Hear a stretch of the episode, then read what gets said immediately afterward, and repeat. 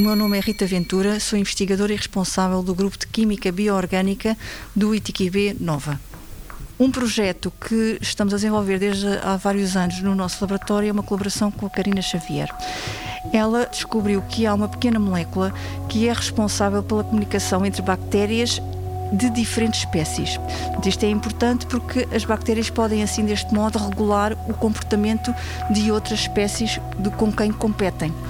Esta comunicação bacteriana é muito importante para o comportamento delas, que pode depois traduzir-se ou em comportamentos bons e úteis para nós, ou comportamentos maus, isto é, que causam doenças, mas que se nós bloquearmos essa comunicação, podemos prevenir ou tratar essa doença eficazmente e no nosso laboratório o que nós desenvolvemos foi uma síntese eficaz reprodutível que permite eh, sintetizar este composto em escala de gramas.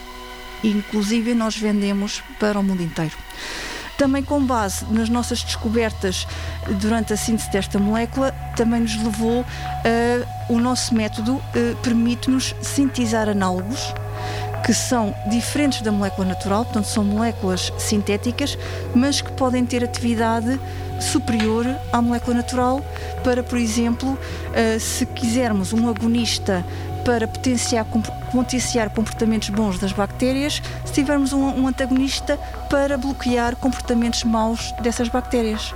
Portanto, poderia ser, no futuro, uma alternativa aos antibióticos que não causariam resistência, porque ao enganarmos a comunicação das bactérias, não estamos a matá-las. Teoricamente, elas não ganhariam resistência. 90 Segundos de Ciência é uma produção conjunta Antena 1, ITQB e FCSH da Universidade Nova de Lisboa, com o apoio da Nova Artis.